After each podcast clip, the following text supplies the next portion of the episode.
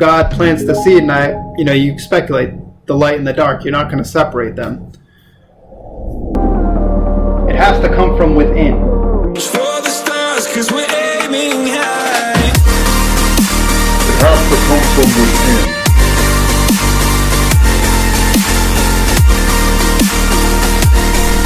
It has to come from within. Hello, welcome back.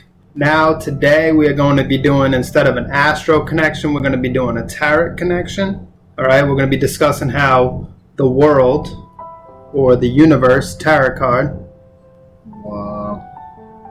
So, yeah, we're going to be discussing how that tarot card links up with the movie Harry Potter and a specific scene in particular. And that is the one where Harry and Hermione dance in the Deathly Hallows movies. And I'm going to give a little bit of my speculation on it, a little bit of information based on the card itself and its symbolic meaning. Also, to note how the song that they picked for them to dance to was particularly fitting. So, with that being said, let's get into some particulars of the card itself. The universe card, which I'll put either here, or here, or here, or here, or here. Alright, when we get to this card, when we get to this universe card, right, what we see here is a virgin in the center and the snake that's sort of wrapped around her. Alright, the virgin, Eve, reconciles herself with the snake. Alright, she reconciles herself with the snake of sin in dance. So they're dancing, much like Harry and Hermione do in the movie. So the virgin goddess, Eve, is dancing with the snake of sin. The path begun by the fool is fulfilled in her in order to finally open up to another path. And the question as to the meaning, therefore, is inapplicable. The meaning lies within itself, right? In the liberation from meaning, for the path is the goal. So, this is the paradox of becoming, and it is represented on the card by the virginal goddess who unites herself with the cosmos in this dance. When we recognize the eye, so, and you see in this tarot card that there's an eye, and the eye that's shining down onto the snake and the goddess, right? I think the snake sort of stemming from the eye. So you'll notice, right, that the eye is the law of the cosmos. We also see how the snake is sort of streaming off of it, like I was saying.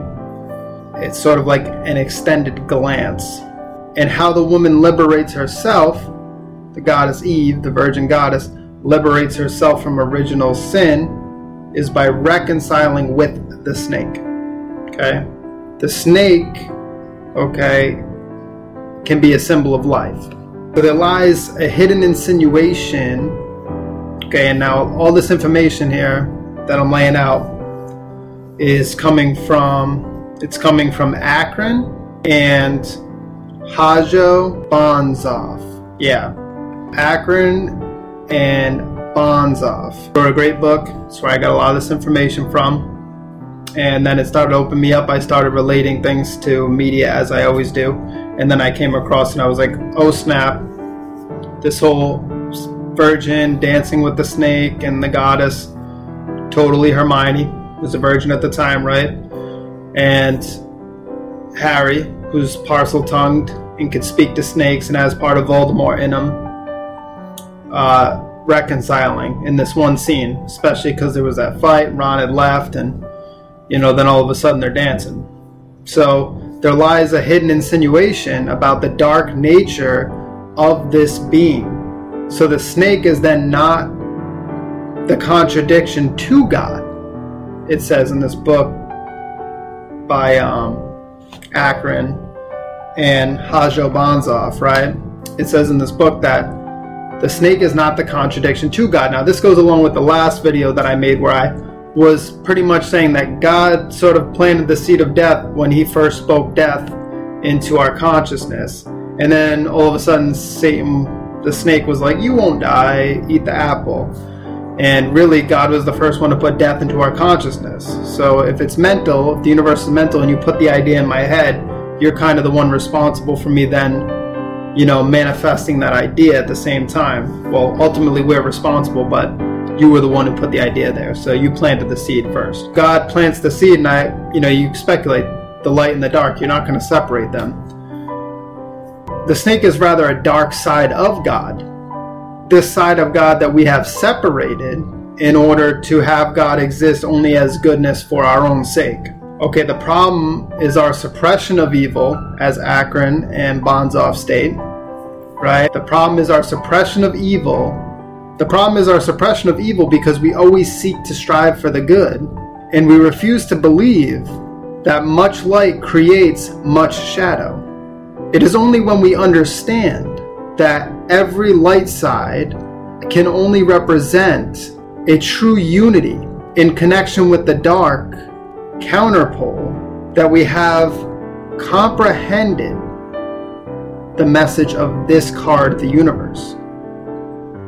Now we need to understand, all right, that the goddess and the snake personify the polarities in human experience.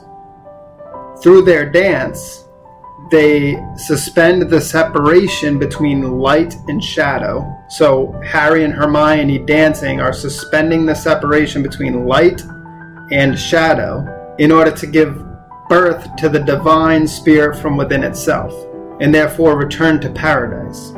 The return to the beginning has then been found and the ultimate goal achieved. I and the Father are one. Then, you know, Akron and Banzhaf in this book go on to quote Crowley, and they say, The image of the universe in this sense is accordingly that of a maiden. In her hands, she manipulates the radiant spiral force, the active and passive, each possessing its dual polarity. Her dancing partner is shown as Heru-ra-ha, which is, I guess, a form of Horus. So now what I want to do is I want to play that clip. Um, I'm to have to play it in a small portion of the screen. And I'm just to discuss, a, you know, just go over like a little bit of a breakdown of it now that you have this information at hand.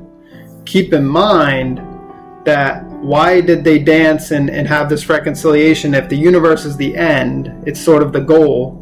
But the goal is really about the path. So it's kind of stated that the meaning lies within itself. In the liberation from meaning, for the path is the goal. So the the liberation from meaning, the path being the goal, meaning that they're sort of having this dance because the path is the goal, and they're recognizing this before sort of the next big journey, which is this fight. So they're suspending light and shadow, and then, you know, uh, once they step back on the path, you know they've sort of had this enlightenment as shown by the eye and then they have this dance which reconciles the two and they've recognized the need for the shadow and the light it sort of seems. And now you know instead of having it at the very end of the movie this whole dance and all this stuff it's like the point is the path and i think it's being realized here that the point was just to have this journey. And it, even if it's only realized for a few seconds like a moment of illumination which we know can't last forever. You can't stay in an illumined state. Things sort of light up and then you bring it back down with you. So you see right here is um, a scene where Harry and a lot of Harry's peers first find out that he can speak Parseltongue and that he can talk to snakes and where people are very confused by this. They don't yet realize that a part of Voldemort is inside of Harry. And this ability is innate within him due to that part. So, as you can see, Harry's relationship with the serpent and obviously it's a very significant symbol because as we move into this next scene we see the light and the shadow that I was discussing earlier in the tarot cards.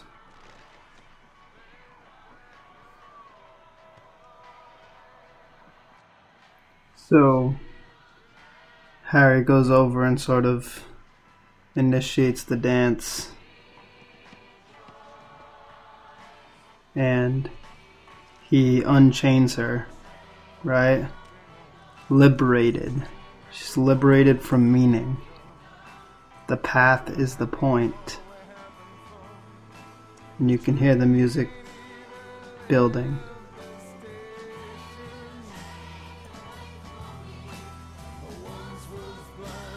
So, right there it says, I once was blind, but now I see. So, you see how the eye has now let them see that the path is the point. The path is the meaning. They were held in chains, but now they're free. And now they're suspending the light and the shadow for a moment and realizing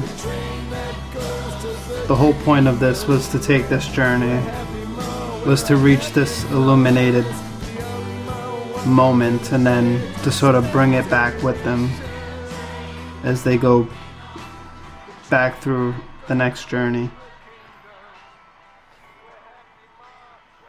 So you can see how that symbolism maps on perfectly.